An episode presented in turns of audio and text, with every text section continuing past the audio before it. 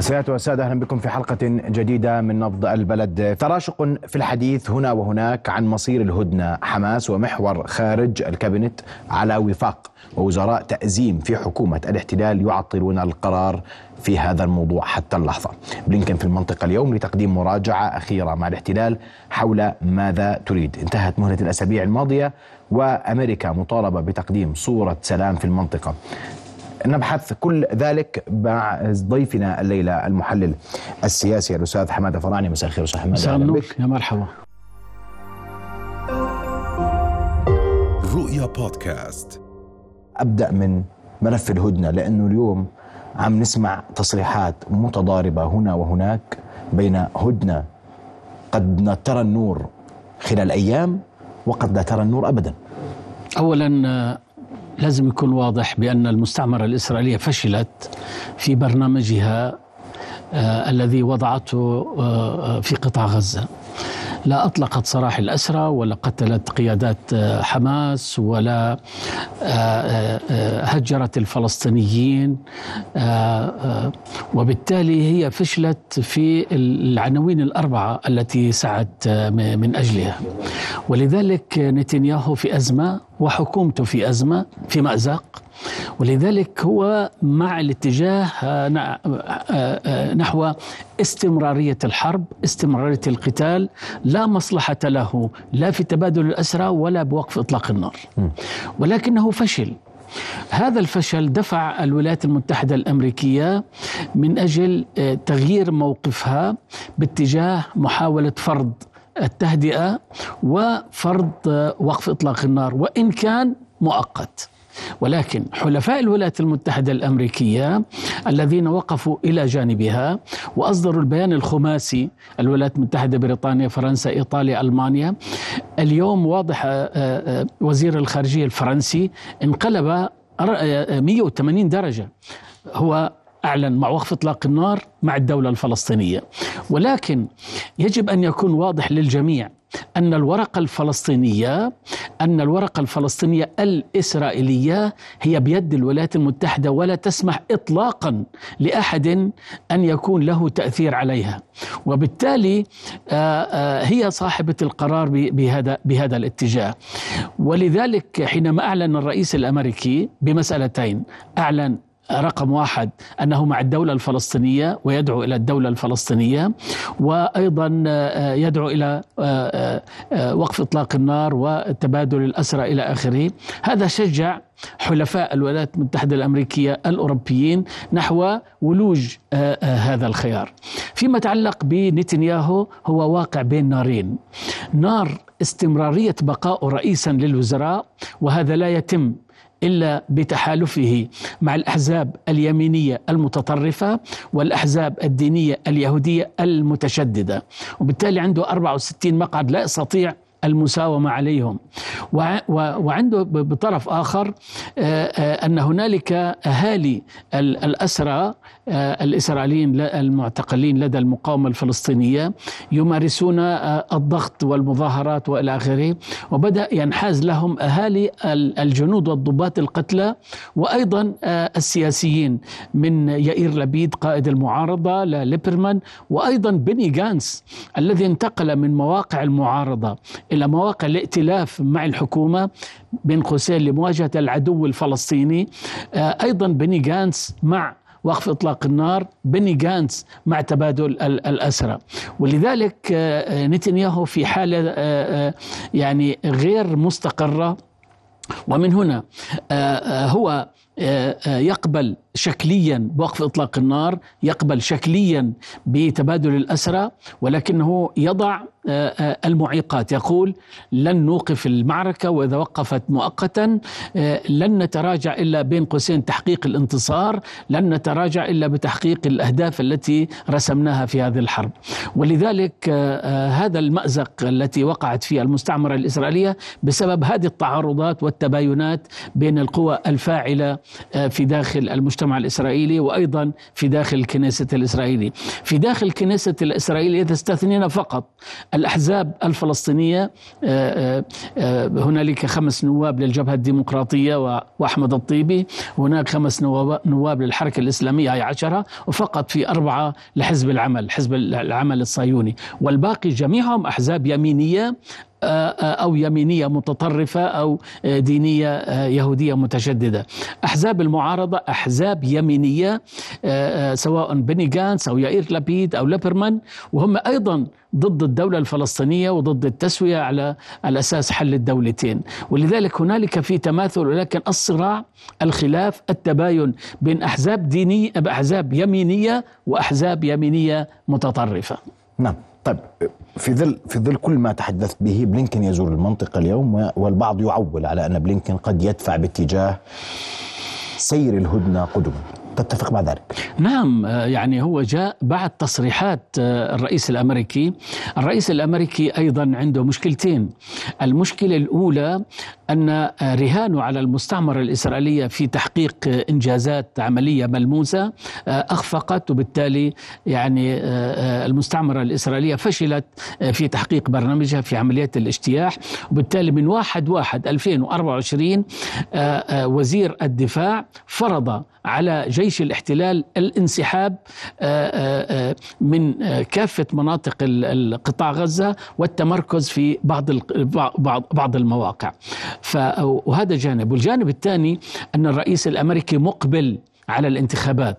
أقول معلومات أن قادة الجالية الفلسطينية والعربية والإسلامية والإفريقية في العديد من الولايات رفضوا استقبال ممثلي الرئيس بايدن آه، في في آه، في حملته الانتخابية. ولذلك شكل ذلك صفعة آه، للرئيس بايدن. ولذلك الرئيس بايدن شيء مؤكد أنهم أنه لن ينجح إذا لم يقف معه. الفلسطينيين والعرب والأفارقة والمسلمين. لن ينجح. وفي الدورة الماضية لولا وقوف هؤلاء إلى جانبه لما تمكن من النجاح في مواجهة الرئيس ترامب. خاصة أن هنالك ولايات خمسة بسموها من الولايات المحيرة كانت النسبة بيناتهم متساوية تقريبا. وبالتالي الجالية الفلسطينية قادت الحملة الانتخابية اعتمادا على الأصوات العربية والإفريقية الافريقيه والإسلامية واللاتينية الأمريكية هي التي نجحت آه، آه، آه، بايدن. ومن هنا الآن حينما اعلنوا والدكتور جون ضبيط رئيس الجالية الفلسطينية المنتخب بشهر 11 اتصلت به وأبلغني بأنهم أبلغوا رسميا الحزب الديمقراطي وهو من قيادات الحزب الديمقراطي أبلغهم أننا سنضع ورقة بيضاء لأن ترامب سيء يعني أسوأ من بايدن ولكن مواقف بايدن السياسية بانحيازه للمستعمرة الإسرائيلية لا تعطينا آه، الإمكانية للانحياز. ولذلك بدأ بايدن وحملته الانتخابية بالتراجع ومن هنا جاء آه، وزير الخارجية بلينكن يعني للمنطقة من أجل آه، خلق الأجواء المناسبة لعله يتمكن من تمرير آه، الصفقة.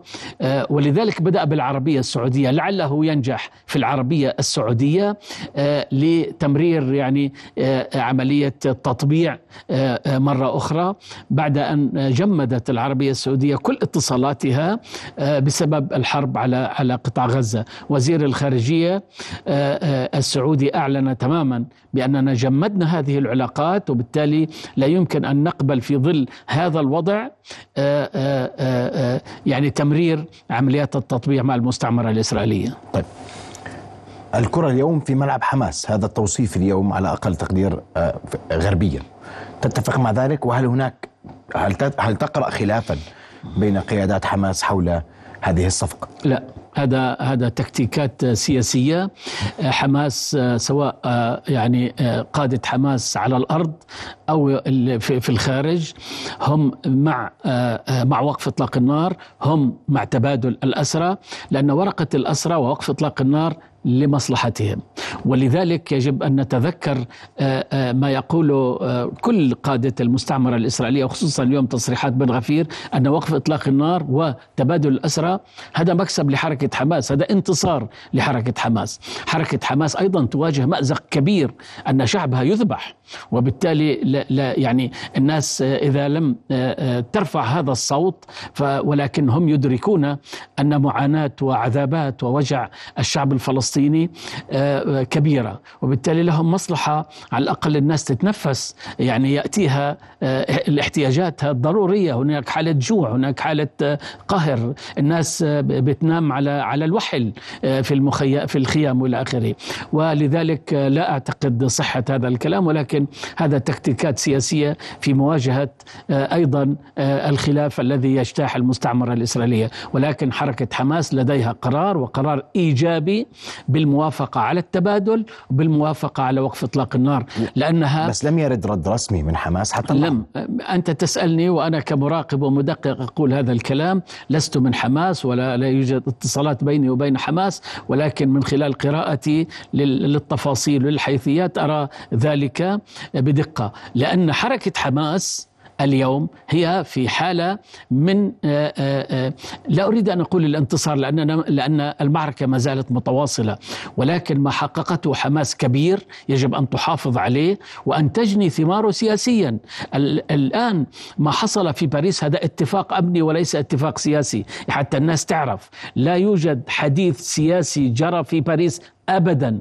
الحديث الذي جرى بين مدراء المخابرات الأربعة حديث أمني فقط وبالتالي ما أفرزوه هو اتفاق أمني آه، فرضته آه، المخابرات المركزية الأمريكية مع المخابرات الإسرائيلية. كان اثنين من المخابرات مدير الموساد ومدير الشباك يعني المخابرات آه، الداخلية الشباك مخابرات الخارجية السفاك و مدير المخابرات أيضا وزير الخارجية القطري مع مدير المخابرات المصري فاتفاق أمني. يشمل فقط وقف إطلاق النار لفترات محددة وتبادل تبادل آه، آه، أيضا آه، مرحلي. تبادل الأسرى الأساسي بالضباط والجنود لسه لم لم لم يجري التطرق لهم لأن حركة حماس تطالب وتؤكد أن الضباط والجنود لن تطلق سراحهم إلا بالمعادلة التي طرحتها الكل مقابل الكل. ولذلك التبادل المقبل هو أيضا مثل التبادلات السابقة سيكون فقط مقتصر على نساء أطفال مرضى إلى آخره. طيب. في ظل كل ذلك يسرب الإعلام العبري الحديث عن معبر رفح التغييرات على معبر رفح دخول رفح عسكريا. ويضغط باتجاه أن الجانب المصري جاهز استقبال لاجئين فلسطينيين. يعني على أي حال آه، يعني آه، لست متأكد أن الجانب المصري يقبل آه، بأي صفقة بهذا الاتجاه. ولكن علينا أن نكون يقظين لأن مصر تتعرض لمسألتين لمفردتين ضغوط وإغراءات ضغوط وإغراءات. ولذلك يعني الإنسان براهن على الوطنية المصرية براهن على وطنية الجيش المصري بهذا الاتجاه. وأن لا يكون هنالك صفقة يعني من من تحت الطاولة. ولكن فيما يتعلق بالمستعمرة الإسرائيلية يجب أن يكون واضح آه أنهم لا يريدون آه البقاء في قطاع غزة. باستثناء بن غفير وسوموتريتش يريدون التخلص من من قطاع غزة. وإن آه يفكرون باستمرارية الاحتلال لقطاع غزة كما هو بالضفة الفلسطينية. ولكن نعم يريدون إغلاق الحدود بين بين فلسطين بجغرافية فلسطين عام 48 وبين قطاع غزة. ويجب ان ان ان أن, أذكر وأن نتذكر أن وزير الخارجية آه، آه، وزير خارجية المستعمرة الإسرائيلية وقع على اتفاق مع وزير خارجية قبرص لأن لأن يكون الممر والمفتاح والانفتاح لقطاع غزة هو عبر قبرص. وبالتالي سيكون هنالك آه، سفينة جزيرة مثل الجزر اللي بيصنعوها عشان آه، آه، استخراج النفط أو الغاز والى آخره. تكون هي المحطة الحدودية المشرفه عليها قبرص وقطاع غزة والمستعمرة الإسرائيلية. السبب حتى يمرروا تسهيل خروج الفلسطينيين بدوافع طوعية ولكن هي العوامل آه، الموضوعية هي التي لا تفرض عليهم ذلك. ومن هنا فلن يكون هنالك صله بين فلسطيني مناطق ال 48 آه، أو خارطة ال 48 وقطاع غزة ولذلك هم آه، اعلن أعلنوا أنهم سيغيرون يعني طبيعة الحدود والى آخره والى آخره ولكن آه، التخطيط المعلن المبرمج ما بين المخب... أو بقرار المخابرات والجيش ووزير الخارجية كما قلت هو مع قبرص أن يعطى المجال نعم. لقطاع غزة لأن تكون على صلة مباشرة مع قبرص ووقعوا اتفاق يوم الجمعة قبل أسبوعين. بسؤال أخير وبإجابة قدر الإمكان مختصرة أستاذ حمادة وسؤالي هنا إلى أين تؤول الأمور؟ هل ستتواصل هذه الحرب لفترة طويلة برأيك بقراءتك؟